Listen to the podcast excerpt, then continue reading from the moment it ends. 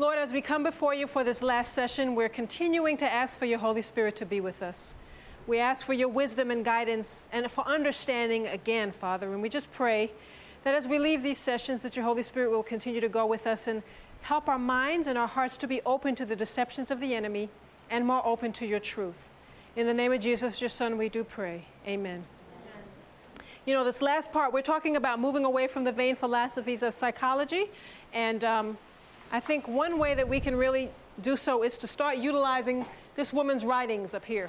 You've heard me refer to her a lot throughout this session, and we're just going to share a little bit more about what she has that would lead the Baptist minister to say, you know what, you all have a treasure. That if you would utilize this, so much would be done with some of our um, mental health problems. Now, what does she say about how we attract and keep new members? Does she say that we should stay away from calling out sin and we should meet people's felt needs and literally the word felt needs. Yes. Yes. It's the ministry of healing. Felt needs? I'd like for you to show me that word. And I'm sure the way she uses it is probably not the way we're using it. But I'd like to see that. But anyway, let's see what she says about attracting and keeping new members.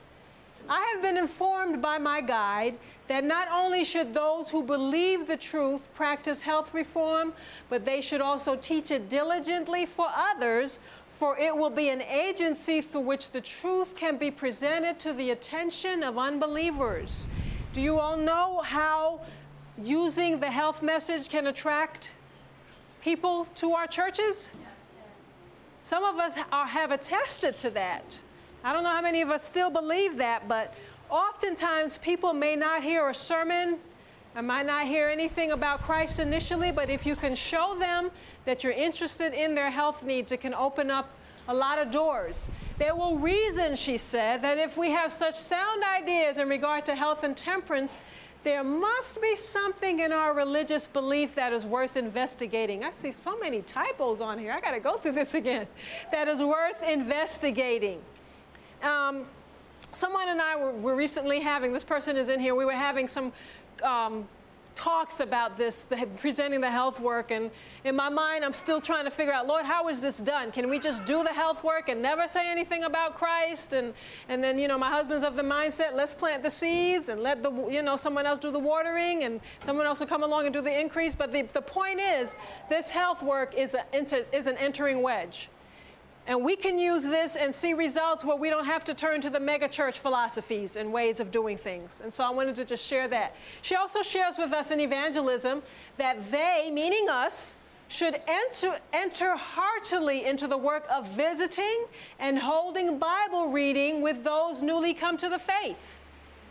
Bible workers are so important. And we're recognizing that some churches are recognizing the importance of this. So I was talking to someone who works with AFCOE here, and they were telling me how a lot of the AFCOE graduates are being picked up as Bible workers in churches and is doing wonders. When we bring in new people, we have to meet with them and hold Bible readings with them because we have to help them through this process of growing. And what about advice on winning and keeping young people? She has things on this. She literally says in Adventist Home that we need to study how to win youth to Jesus. We actually need to study that. That's just something that just comes off, we can't come off the top of our head with that. We need to study that. We have an army of youth who can do much if they are properly directed and encouraged. Let all be so trained that they may rightly represent the truth given the reason excuse me, for the hope that is within them. That's why I love these YC movements. It's doing wonders for us. Even us older hags are learning a lot from these meetings, and I just love it. Well, let me not call ourselves older hags, more mature in age. We're learning from these youth meetings and coming along and, and, and doing some things differently. There is need of representing genuine religion before the youth. Such religion will prove a vital power and all pervading influence. And this is the religion that the youth must behold if they are to be drawn to Christ. This kind of religion will leave its divine impression on souls. Some of you may know some of this, but I'm just pulling things out of the books that we have that can show you how we can grow churches, how we can attract members and keep members. We don't have to use these secular psychology philosophies to do so. Does she have counsel? on caring for our minds, she has a lot of counsel. The health of the mind is to a large degree dependent upon the health of the body. And the health of the body is dependent upon the way the living machinery is treated. When I'm working with people now, it's important if you're working with people with depression and anxiety, even eating disorders, they're, trying, they're starting to find out. All of these things are due to a dysfunction of the brain.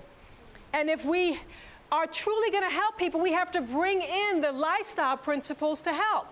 Just the example that I just gave about telling the, the, the um, sister to have her, her brother do heart and cold treatments to raise the, neuro, the uh, def, different neurotransmitters in her brain and learning to eat better and exercise. All of these things are important, and psychology is starting to realize that.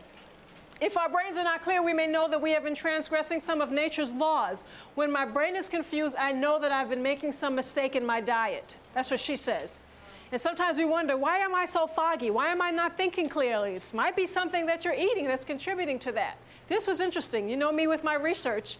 In a study of 175 adults with bipolar disorder, Dr. Ellen Frank found that those who improved regularity in their daily routines Again, this is a secular psychologist talking, such as regular sleep patterns, averted new manic or depressive episodes longer than those who focused on regulating their mood symptoms and medications. Just getting bipolar people to have regularity, going to bed around the same time, eating around the same time, exercising around the same time was better than the medication and just teaching them how to regulate their mood. What does she tell us? The importance of regularity in the time for eating and sleeping should not be overlooked. She told us this long before Dr. Frank found this out. There should be regular hours for rising, for family worship, for meals, and for work. And it is a religious duty to maintain this. Godliness, health, his success, everything suffers from this lack of true religious system. I worked with a, a woman, she was a um, highway patrol officer, and for three years she was going to doctors trying to find out why she was having sleep problems. And if you don't know this, many times when doctors can't deal with issues, they send them to us. It must be depression, it must be a counseling issue. So the doctor sent her over to me. And the Holy Spirit said to me, Ask her about whether or not she did shift work. Have you ever done shift work? She was surprised. Yes, I did it for 18 years. How did you know? I said, that's why you're having sleep problem. Your circadian rhythm is off. Let's get you on a regular schedule where you're eating at the same time around, you're going to bed around the same time, and you're getting sunlight to help change your body clock. Two sessions later, she called and says, Tell Dr. Parks I don't need to come in anymore. I'm sleeping fine. Whoa. Regularity. Now, if I had worked my traditional way, I would have said, um, Tell me about your childhood. How did your parents treat you? Were you a favorite child or were you treated wrong? You know what I'm saying? And we would have been in there for months with this. But because I knew the laws of health, thank God, I was able to say to her, This is the problem, and she started sleeping fine. And this has been sh- shared by the servant of the Lord years ago. Then the whole thing about thoughts. The thoughts must be trained. Gird up the loins of the mind that it shall work in the right direction. Every day, the thought should be trained and kept to the point as the compass to the pole. And this is what cognitive behavior therapy is all about helping us recognize how thoughts affect everything that we do. And we must understand how changing our thoughts and gearing our thoughts in the right way is so helpful. And they're, they're showing how even cognitive behavior therapy is changing the chemistry of the brain, it's doing a lot of things. It's a biblical principle. And she talks a lot about. Um, trying to um, gear our thoughts in the right way and how that affects our mental health. She even has advice for students.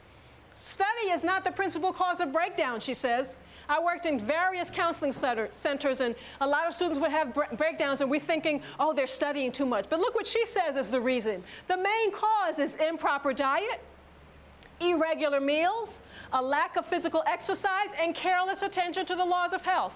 I think to the many students I worked with who had breakdowns, and I said, you know, you need to study less. That's why the breakdown is occurring. But if I could go back and say, no, it's because your diet is probably not good. You're not getting regular meals. You're not exercising regularly, and you're not paying attention to the laws of health. That's the, ma- the main cause of breakdown for students. She also says excessive study by increasing the flow of the blood to the what? Creates morbid excitability that tends to lessen the power of what? So you might ace that exam, but when you're spending so much time studying, you're lessening your power to say no to certain things. Saying no to whatever may be in your life that you're losing control over. advice to students, I think, is just powerful. She often says, too, she also says, I should say, too often the minds of students are occupied with men's theories and speculations, falsely called science and philosophy. Some of the stuff that Rogers, Freud, all of those falsely called. You know what's interesting? I said I was going to say something about this as a side note. Do you recognize that there is not much research to show that what Freud said is accurate? There's very little science that shows that some of the theories he came up with is accurate. There's very little science that shows that what Carl Rogers came up to was accurate.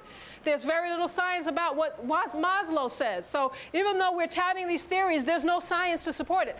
And I'm going to go even further. You know the DSM? Do you all know what that is? The DSM, the Diagnostic Statistical Manual. It's like the Bible for psychiatrists. You look up symptoms and you diagnose people with obsessive compulsive disorder, the major depressive disorder. Do you know that that's not based on science? Did y'all know that?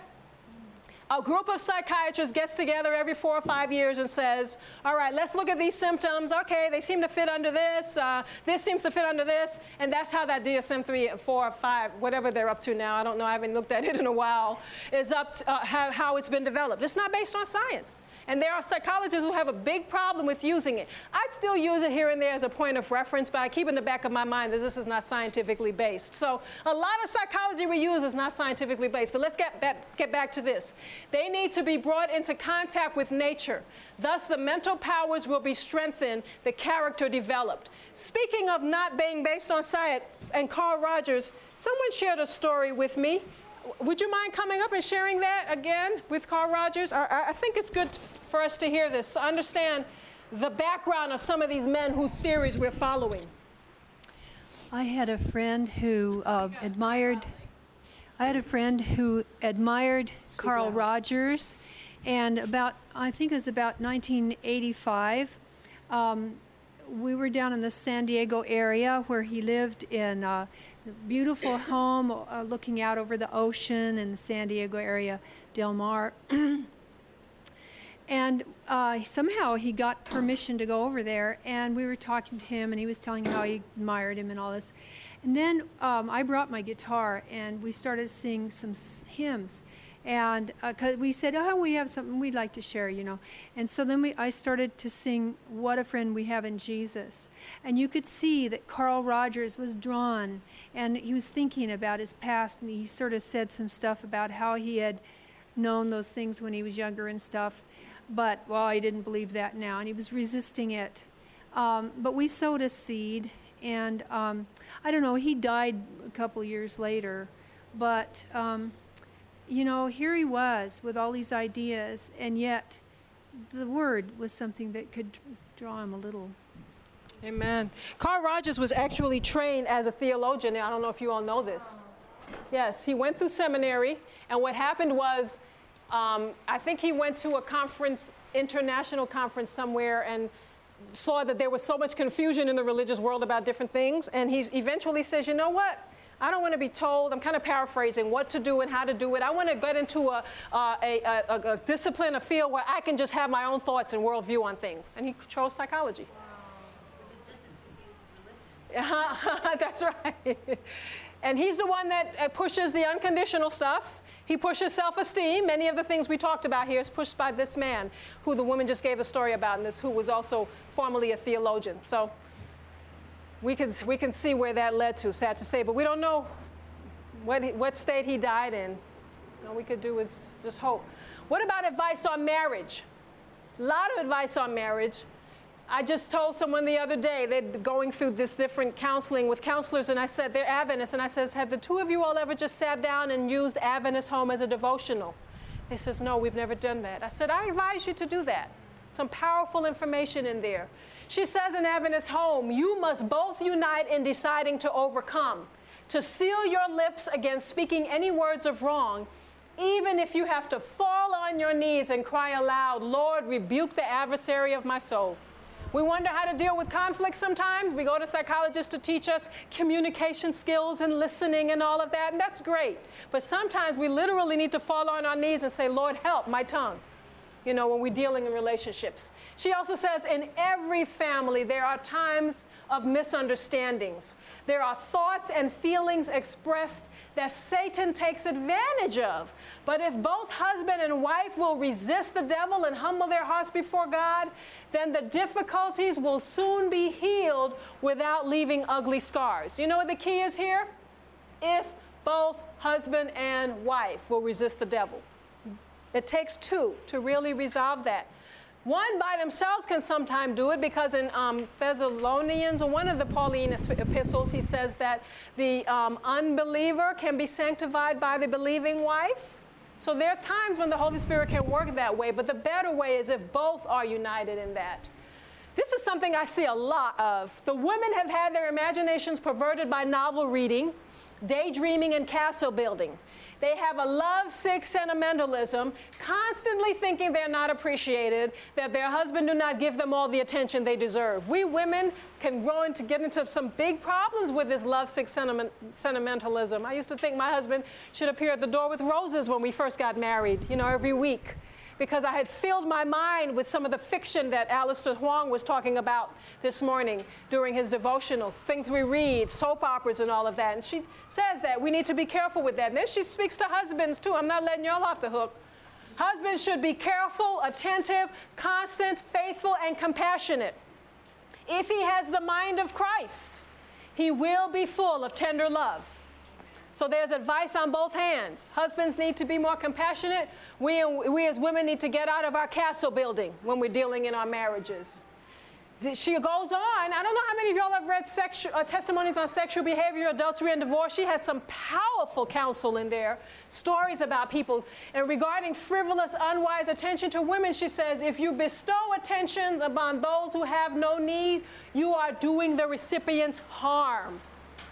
And that's advice for sometimes men can throw attention on women who have no need for that, and, and we're doing more harm than good. And she says, Be careful how you, I'm sorry? Witness all the movie stuff. That's right. Behold, be careful how you are enticed to make women your confidants or to allow them to make you their confidant. I've heard ministers say that. Um, they will not go to visit and counsel other women unless there is another person there present. And then the same um, ministry I talked about earlier, the pastors who fell and got into affairs with women, many of them said it's because I met these women with no one there with me. And she's telling us, be careful. We can't allow, um, I, I've actually stopped at one point I stopped counseling men because it, it, creates an intimacy there and can and do a lot. I'm counseling this young man now, but my preference is if I am to see men to have my husband there with me. Because when people are baring their souls to you, it creates a real intimate environment and things can happen. We have to be real careful. And she tells us this right here. What about advice for parents? Parents should, in their words and deportments toward each other, give to the children a precious living example of what they desire them to be. We wonder why our kids are having problems, but we haven't been the example we should be. When your children do wrong, she says, and are filled with rebellion, and you are tempted to speak and act harshly, wait before you correct them. Give them an opportunity to think and allow your temper to cool. You know, psychologists do suggest these kind of things. They say don't discipline your children when you're angry. She said this years before psychologists said this, but we will turn to them and not recognize what we have in these books because we're not opening them up, and we need to start doing that. If you have failed in your duty to your family, confess your sins before God. Gather your children about you and acknowledge your neglect. Some of us as parents, I've met parents, parents who are just like under this load of guilt. I messed up as a parent. I did all these horrible things. And they're not recognizing some of the load can be lessened if they will just take their family and say, you know, I've messed up. I've learned some things now that I wish I had done differently before. Please forgive me for that. I don't know how many of y'all have heard of T. Marshall Kelly. He's a singer and a preacher. Have you heard of him? He spoke, again on 3ABN. I heard him speaking, and he said that he actually had to get to the point, his, his son had left the church. And he got to the point where he says, You know what? I need to call my son up and apologize and says, You know, son, in my ministry, I, I neglected you. I was, uh, you know, helping everyone else, singing to everyone else, and I neglected you. And he apologized to him. They had a real open session. They talked, and son is back in the church now you know? And some of us as parents, we need to do that with our kids. We're wondering why they're out there. We, we need to say to them, you know, there's some things I've done wrong. Please forgive me. And you don't know how the Holy Spirit may use that to bring your son or daughter back into the church. This is what I, the quote I tried to remember earlier. She says, I have said that to shake a child would shake two evil spirits in, while it would shake one out. If a child is wrong, to shake it only makes it worse. And in, um, in, I know in the Department of Family Children Services, many children are pulled out the home sometimes when they say that the mother just shakes them all the time to try to, to um, discipline them. That's not the way to go. But I'm pointing these out to show to you in the 1800s, this woman came up with this counsel. And if we as a church will just sit down and pull it out, people would be amazed at what we have and would just be running to us for help and recognizing that we've had these things. What about advice on how to be happy? I actually pulled this out from Mind, Character, and Personality, and I'm going to just share some things. So closely is health related to happiness that we cannot have the latter without the former. She puts the two of them together. Hard to be happy if you're not taking care of your mind and your body. Each one possesses in himself the source of his own happiness or wretchedness. Some of us are looking for happiness all on the outside, but she's saying it's within ourselves. And of course, we're including the Holy Spirit working within us. We don't want to get Oprah like, you know, who says everything is in you. But she's saying in himself, recognizing those of us who have the Holy Spirit living within. Happiness that is sought from selfish motives outside of the path of duty is ill balanced, fitful, and transitory. So if we're looking for happiness by doing things to make us feel good, that happiness will not last. It's transitory, it's fitful, and it's not balanced. These are some keys to happiness that we can be sharing with the world. If the mind is free and happy from a consciousness of what? Right doing and a sense of satisfaction in causing happiness to others, it creates a cheerfulness that will react upon the whole system. She's getting physiological on us now, causing a freer circulation of the blood and a toning of the entire body. The blessing of God is a healing power. Isn't that amazing? You know, this is kind of an aside, but something else she says in Ministry of Healing, she talks about, um, you know, one of the exercises that's best for people who are suffering with mental disorders and physical disorders. Do you know what it is? That's one of the best, but something even better. Gardening. Gardening, because she says it takes the attention off of our sufferings onto something else. But you know what's interesting? There's some research where they did it with mice and something else where they're actually finding that in the dirt, there are some things that help the serotonin. You've heard that? Yeah, I read that article. It's powerful helps serotonin production in the brain. And I thought back to that particular thing in Ministry of Healing where she says gardening can help. It's amazing what's out there in terms of really helping people. I'd like to start a center where, uh, in fact, Dr. Thrash told me. I sat down with her one day. We talk a lot. And I said, uh, Have you ever dealt with schizophrenia? What did you find to be successful? She says, You know what I found to be the most successful in working with schizophrenic patients? Having them outside working in the garden. You've heard her talk about this? She told me about a situation that she had a schizophrenic who was, was diagnosed with catatonic schizophrenia, you know, the ones that just stay still.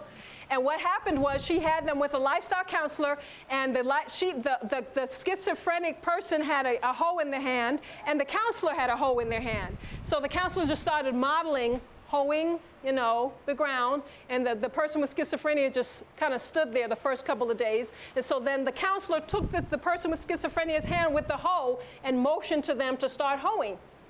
A few days later, they came and the person with schizophrenia was just hacking, you know, not doing properly, but it was, it was a step. Hacking flowers and everything, she said. This is Dr. Thrash talking to me. After that, a few days later, this happened in days increments, just was hoeing properly and by the time they left, schizophrenic symptoms were gone.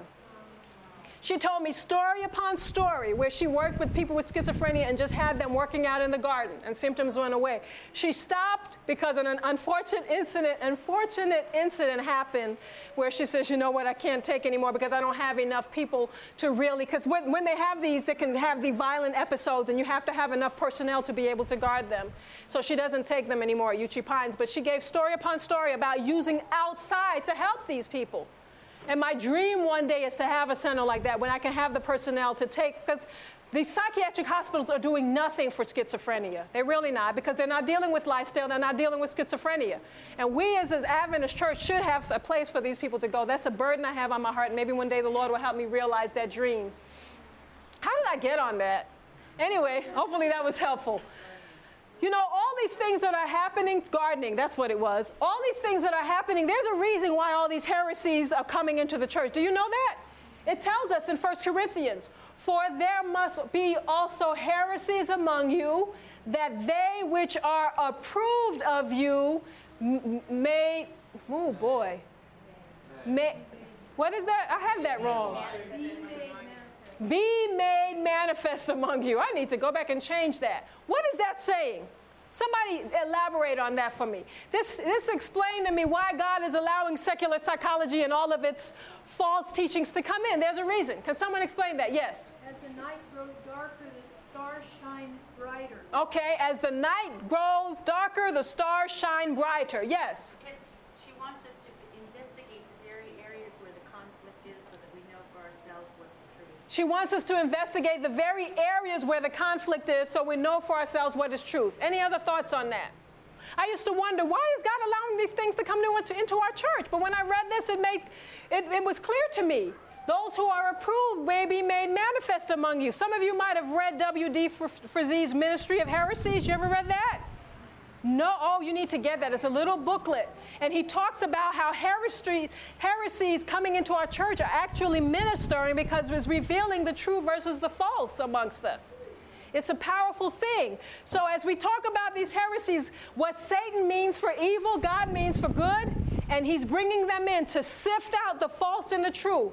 And my prayer is that those of you sitting in here will not be sifted out, will not allow these heresies of secular psychology to sift you out, but that it will make you go back to God's Word and investigate it and become stronger in Him. As I've come, become more aware of this, I'm reading and studying the Bible in a way that I've never done before. I'm reading stories. I mean, I just read the story of, of Hannah and Samuel the other day, and I was able to use that. A mother contacted me. Her son graduated from one of our institutions. He's going away as a missionary for two years, and she contacted me by email. I'm so destroyed, I'm losing my son. And I sent to her some quotes that I read from patriarchs and prophets in the Bible about how Hannah said, Lord, if you will give me a son, I will dedicate him to you.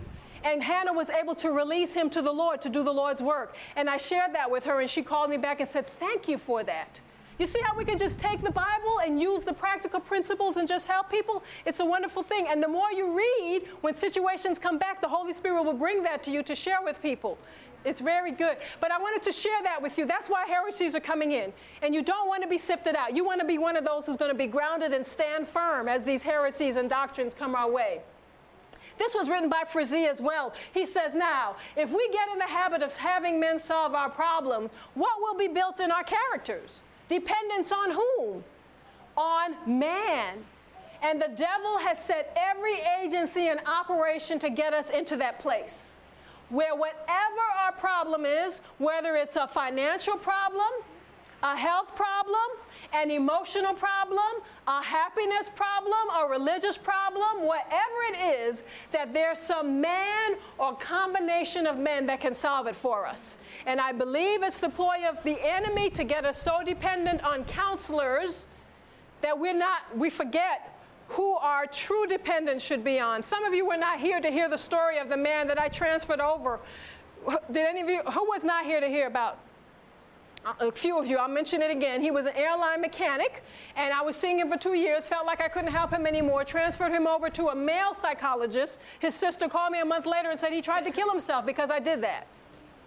And to me, that shows the dependency that can create, be created when you see these people for long periods of time. We have to be so careful. And Frazee is saying here, when we do this, it's causing us to look more to man and less to God. And there's a time coming that if we train ourselves to look more to man, when the end time comes, we're going to be looking to man to help us to know what decisions to make to take the mark or take the seal. Some of you may say that's far fetched, but it's not. You're training, we're training our minds right now to determine who we're going to show our allegiance and loyalty to. And I believe, I truly in my heart believe that the quote I showed in the very first session that Satan is increasing this as we near the close of probation. He is leading us to align ourselves more with these theories of men so that when the test comes to every soul, it'll be easy for us to just give our allegiance over to him and not to God. Y'all understanding what I'm saying? So right now we need to be not only for ourselves, my prayer is that as you've heard this today, that you will go out and share it with others, those you know going into the field or in the field, and pray as you go to this because it's really hard to deal with this for people who are in the mental health profession already, sharing with them these things because your livelihood is built on this. When I first heard it, I was very angry because I had spent thousands of dollars going through to get my PhD and finding out that, you know, you didn't really need this. But now I look at it as a blessing, and this is the, by the help of my husband. He says, You can get into doors because of this degree now and share this with people where I can't. So, what Satan means for evil, God means for good. And God saw down the line that I was going to have my eyes open, and He said, You know, I'll let you go through this. But not everybody gets out as scot free as I do. So, those of you thinking going into the field, pray about this first because it's a, a field that can really do some interesting things to your mind. And this is my last quote, and we'll talk a little and end. Finally, my brethren, be strong in the Lord and in the power of his might. This should be a watch, a watch quote for so many of us. Put on the whole armor of God that ye may be able to stand against the wiles of the devil. And I've kind of skipped through it. Wherefore, take unto you the whole armor of God that ye may be able to withstand in the evil day, and having done all to stand. And you know what the rest of the verse says. And I like to end with this quote there is one safeguard against Satan's deceptions and snares. That is the truth as it is in Jesus. The truth planted in the heart, nourished by watchfulness and prayer, nourished by the grace of Christ, will give us discernment. And that comes from That I Might Know Him, page 301. So if we have the truth and we're planted on it, any error that comes about, that detector will say, something is wrong. Um, I almost gave an example of a TV show from years ago, but I won't do that. you remember? Danger, danger. That's what, you know, I'm dating myself here. You don't remember that show? Okay, that's okay. Um, it was a show where the robot would say danger, but I'm saying as we study God's word in our minds, the bells will go off. Danger, danger, something is wrong when we hear these theories. Prayerfully, this has been a blessing to you, and I'm just going to open the floor up for any comments. I know this is not the whole time, but any comments or questions that any of you have about anything, feel free to, free to ask. Usually I get much more questions than I've gotten in these sessions. I'm, I must be preaching to the choir. Much more receptive than I'm used to. yes? Does anyone know why David Fiedler is not here this weekend? I believe he was originally scheduled to speak. He is here. Oh, he is? Yes. I didn't see him on the schedule to speak. He is here. He's doing breakout sessions. Yes, he's one of the breakout sessions. Yes.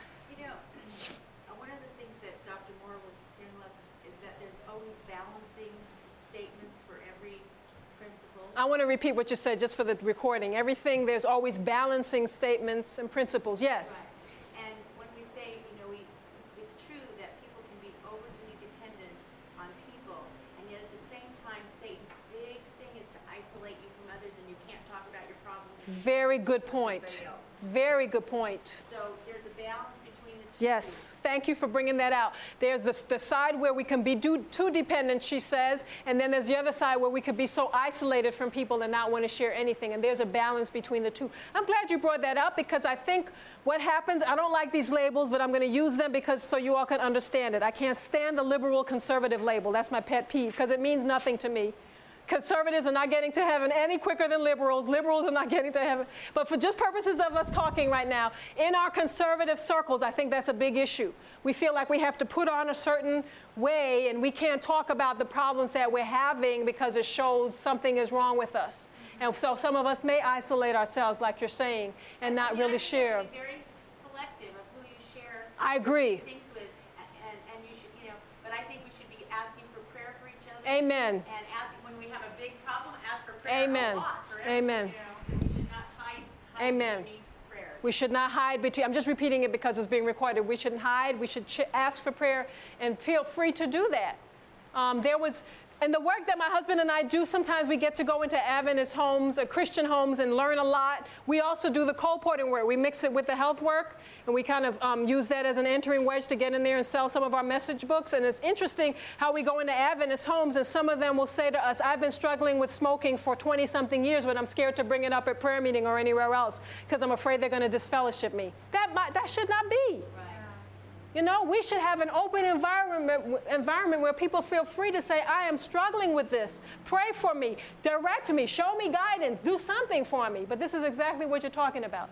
Thank you for bringing up that point. Any other questions? Yes. What has been your experience in the realm of pediatric counseling? My experience in the realm of pediatric counseling. As far as some of the It's very limited because I was taught that's left to the child psychologist. But I have been doing increasing work with attentional deficit disorder. And, and, and my work with that has been helping the frontal lobe to be strengthened because you know that's where it's centered. I work with a lady who came to me crying saying they're about to put my child on Ritalin. I had her increase his omega 3. I had her stop, he stopped watching cartoons. All you could watch was nature's things, I said. Um, and I had her having, being, going outside more and stop with the video games. She called me two months later and said, the teacher said he's concentrating better, paying attention. They won't put him on Ritalin. That's the extent of my pediatric work. But I'm reading more of child guidance because I'm getting more and more of those questions and I want to be able to do more with that. So we need more help. Do you know anybody in the Adventist church or that has that is specifically with the same focus? I know none. Not saying they don't exist, I just don't know any. And we need some of that. We really do. Yeah. Um, any other questions or comments? Yes, hi. I was interested when you were talking about the uh, mental institutions. The mental institutions, interest in that, okay? My mother was a nurse and she worked in a psychiatric hospital on a limited basis, but she, she had the feeling that some of those patients were actually devil possessed because they had superhuman strength. Yes. That was look in their eyes. I Yes. just wanted you to comment Yes. I do believe that some of that has to do, not all of it, but I believe there's some demon possession that goes on there. I used to laugh at people when I hear them say that. Oh, poor things, they're not trained in psychology, so don't really understand what's causing schizophrenia. But I truly believe that that is part of it now. And that superhuman strength sometimes can be explained uh, physiologically, because you know, you've heard of mothers where the cars have fallen on their kids and they get that superhuman strength and pick up the cars because of the adrenaline, adrenaline and all of that. So I do believe sometimes that may be physiologically um, produ- produced, but I also uh, agree with what you're saying that some of this I believe is, is, is um, demon possession. I really do. And they need spiritual work. So thank you for bringing that out. That's very true. Yes, Now Dr. Nelson. opened a can of worms. Now I have. Okay. Who is going to determine that this is a possession issue as opposed to a unbalanced neurotransmitters or poor diet? I think what we can do is, I read this from some other counselors who don't believe in traditional counseling, and interesting what they said. They said you take a four prong approach when you're dealing with problems. First, you deal with it on a lifestyle basis. Okay, if that resolves it, then you know it was lifestyle related. If not lifestyle, then you move down and say, is there a medical cause for this? Sometimes schizophrenic, schizophrenia can be medically induced, like with drug psychosis and all of that. It's the drugs that alters the brain. If that doesn't do something, then we go down to the spiritual level. Okay? And if spiritually there's nothing going on, then we know that this is just a normal thing in life that has to occur. Not schizophrenia, but problems that we may be having. That's just part of your Christian walk. So the point I'm making is that I think we go through some layers like that to see, because if the person is following lifestyle, there's no medical cause, then we know then it's likely some kind of spiritual issue going on. So that's, that's my take on how we can determine what's going on there personally. Because sometimes with schizophrenia, if you do the lifestyle things and it's, everything's going on okay, then we can kind of know that wasn't demon possession going on. But if, if lifestyle is being implemented and still nothing's happening, then we know there's something else going on. That's my off the cuff guess on that. But who determines that? Is the, the professional working with them, I guess. yes? What's the fourth prong? The fourth prong is that this is just a natural part of life and your character development as a Christian. Your illness. Your illness. Not your illness, but they were talking specifically about if you're going to a counselor for depression and anxiety or something like that. So I guess your, your illness, You mean I guess. a thorn in flesh? Yes, exactly. Exactly. That's a good ex- example. Yes. What's all that um, originate in the mind would mean to me, I've read that several times. I was talking to Dr. Nelson, and I've talked to many physicians who say to me that when people come in, a lot of their problems are emotionally induced, and it's manifesting themselves in hypertension, diabetes. Um, other types of chronic diseases. And I personally, I think that's what she was referring to. Stress is killing us in our society today. And stress is largely due to mind. It's not what's happening to us, not the stressor, but our response to it that causes problems. And as you look at now, when in the medical world, a lot of physicians will tell you people are coming in and they know that a lot of their problems are due to things going on emotionally that's manifesting themselves physically. So does that make sense? Yeah, nine tenths of the diseases originate in the mind. Yes, Dr. Melton, I saw you. Another question again. What do you, um, what's your take on some of the labels of personality disorders, such as um, not as- Narcissistic, narcissistic, borderline. You know what? I think um,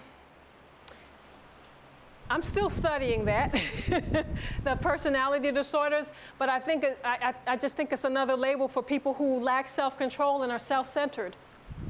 That's my just off the hand response to that. But that's something, it's funny you should bring that out because I'm in the process of really trying to understand that now. And I think I'm learning slowly how I would deal with that, them as they come in, looking at some of the symptoms they ma- manifest and then looking what the biblical response to that would be. Like borderline personality, very much into themselves and into getting their needs gratified, just similar to the narcissistic. And there is, again, if I want to just go pure secular, science is not supporting these labels. You know, and when science doesn't support it, I get real scared as to what's going on here. Yeah, yes. Have you ever run into the 1957 research study in Australia indicating damage due to watching television? The 19 57 research on television, On television that was done in Australia. I've never heard that. Tell me about it. I've only heard an allusion to it. Pastor John Glass mentioned it in a seminar, Nevada, uh, Nevada Utah Conference, in Lake Tahoe. Camp meeting, I should say. Okay. 1992. He just he mentioned it and we went right off. Oh, no, I haven't heard I much about, like more information on that. There's a lot of research and proof positive by Dr. Neil Nedley. about the impact of television. Yeah, there's a lot of stuff in there. actually, the American Academy of Pediatrics now does, um, says that for children under two, they should have no screen time. That is the official. I love that. The uh, under, under age two should have no television. no Academy, Screen time. No screen time at all. Wow, the Academy of And it should be limited to less than Yeah. three hours for And the older. anybody older too. It should anybody be older should be limited. screen time. I love it. games and, um, Where can we television. find that? Yeah, somebody's asking where can, American Academy of Pediatrics official statement. You just go to their website. you can go to their website. your reasonings for that? There's been enough uh, data that shows that TV um, does not increase children's intelligence. It can actually hamper their ability Yes, it does. and especially damaging in children under two. Well, when you think about the brain developing, it would make sense. You know, it, it hampers the brain development because at that time there's some critical things going on in brain development. And you understanding the frontal lobe and the development of that and standing in front of a blank screen and your brain is not being exercised to develop. It would just make sense to me how it would hamper, hamper that. And it's also found that it hampers creativity, many of the things. What did you say, doctor? Zombies. turning them into zombies. And then they then we put them in school for eight hours and wonder what's wrong, you know? So thank you for that. What, would- what did someone else say? I heard some other comment on that. Television is, is just one of the tools of the enemy, I believe. I really do. And it's, um, I, I, rem- I had a woman I worked with who um, was having a hard time getting out of this relationship with this man who was in and out of jail. I took her off TV, I took her off of novels, and she was finally able to break that relationship because her frontal lobe got, got stronger. And the frontal lobe is where decision making is housed. And she said to me, I am so much stronger because I'm not watching and, and reading these things than I was before. Yes, I saw your hand. I took care of a lady, she's obese. And pretty much she was selfish, but after I worked with them, this is my second year, she improved a lot. But there is one thing I realized this week. She has kind of moaning and groaning all night Mm-hmm. and say, God help me. And I hear the help, help me, and I go to her, well, what can I help you? Oh, nothing practically. And she does that all night. If I get up, turn the light on, and if I turn the TV on, she doesn't do moaning. And I was telling her husband, this is very funny. She sounds, she's in pain, she sounds, she's groaning, she's moaning, but when the light on, the television on, she doesn't do that. Hmm. Yes, I was going to say it sounds like anxiety. It sounds like there's something underlying there that somehow the television may distract her from that. That's what it sounds like. No, even when she's sleepy, she likes the television on, or sh I don't know. It changes the depth of her sleep when there's light. She doesn't get into as deep of a sleep. No, she, she fights to get up all night. hmm She fights to get up all night. What do you mean when you say fights to get up all I mean, night? to stay awake. Okay. Stay awake. And when you wake her up, I say, okay, I'm going to wake up.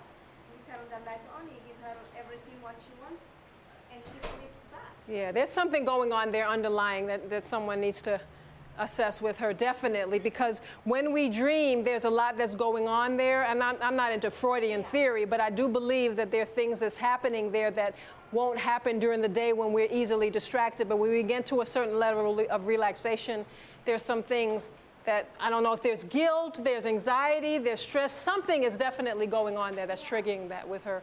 That need to be explored a little bit more. And you could do that by that with the help of the Bible and spirit of prophecy.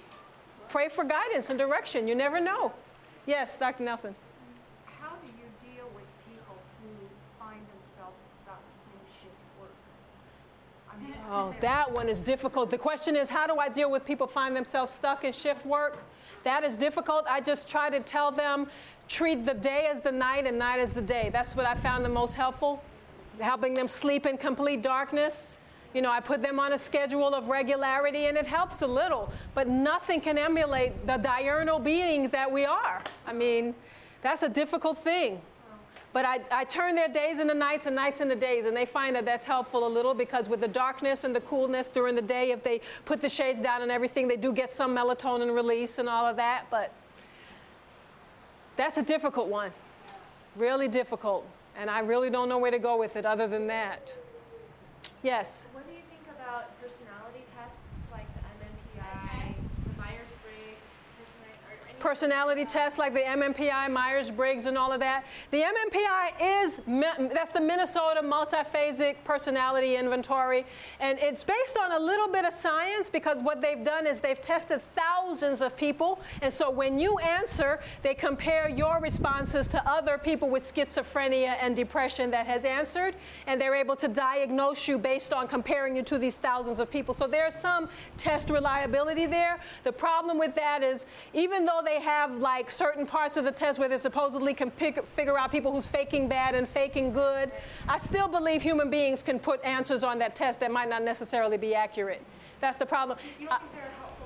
I think MMPI might be helpful, but not necessary. I used to do a, a, lot of testing with it because the state would send people to me to test to see if people are fit parents. Should they be the kid be put back in the home with them and all of that? And it was it was some, somewhat helpful, you know, in the secular world. Myers Briggs, I think, is just crazy because it's based on Jungian psychology. And you know anything about Carl Jung, he was as out there as space. So I don't do a lot with Myers Briggs and all of that anymore.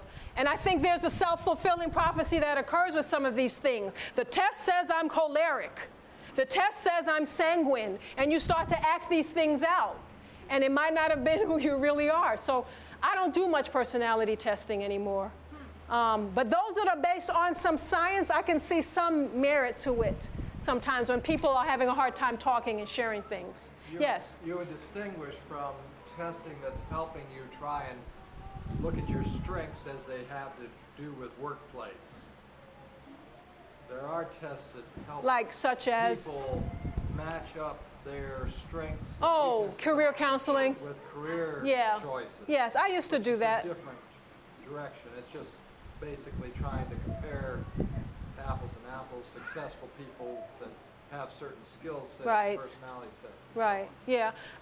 Yeah, I think those are helpful for non Christians. but I, I, I really believe the Holy Spirit can lead us into what our calling is. Because, see, those tests are based on the assumption that I'm going to help you to be as successful as you want to be in life, based on the worldly standards. But as Christians, our success is defined a little differently. So they can be helpful. I don't know how much we can rely on them. We need to be careful with that. But they are different than the other tests. You're right. They're not as bogus as some of these other tests.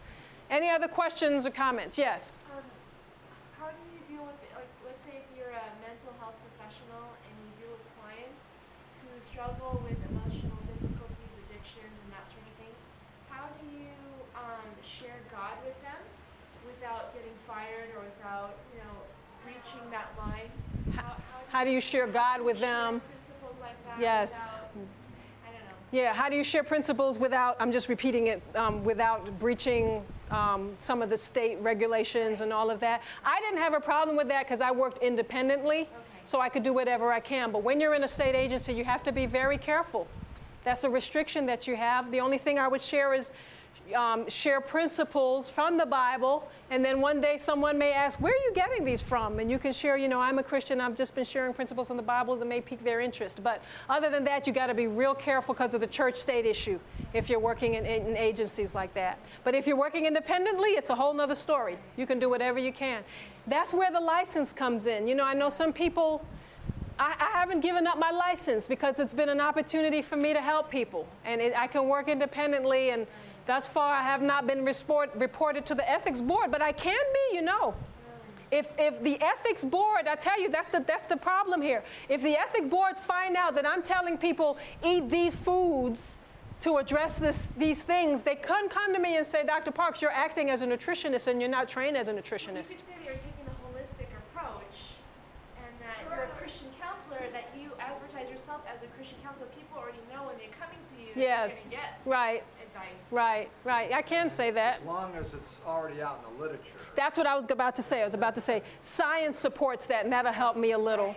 Right. So, but that's when you're working for agencies. That's a sticky situation. Some people just take the chance and start doing it, but I, you know, get independent if you can. Yes. Have you heard the research done about 1980, where in prison they removed their sugar and their white flour and coffee from the diets, and the, the violence, uh, violence levels dropped significantly? The violence level, yes, I did hear about, and I've heard about recently where they increased their omega 3 and the violence levels dropped as well. So, yeah. Terry Moreland has the prison out there in, here in California. Yeah. What happened? Oh, that's a whole nother story. Okay. But that was, that was, I thought it was effective. Fantastic program. Yeah. And the state of California, they got jealous. They, they were, they didn't, they really want people to keep coming back to prison because it gives them more money. There you go.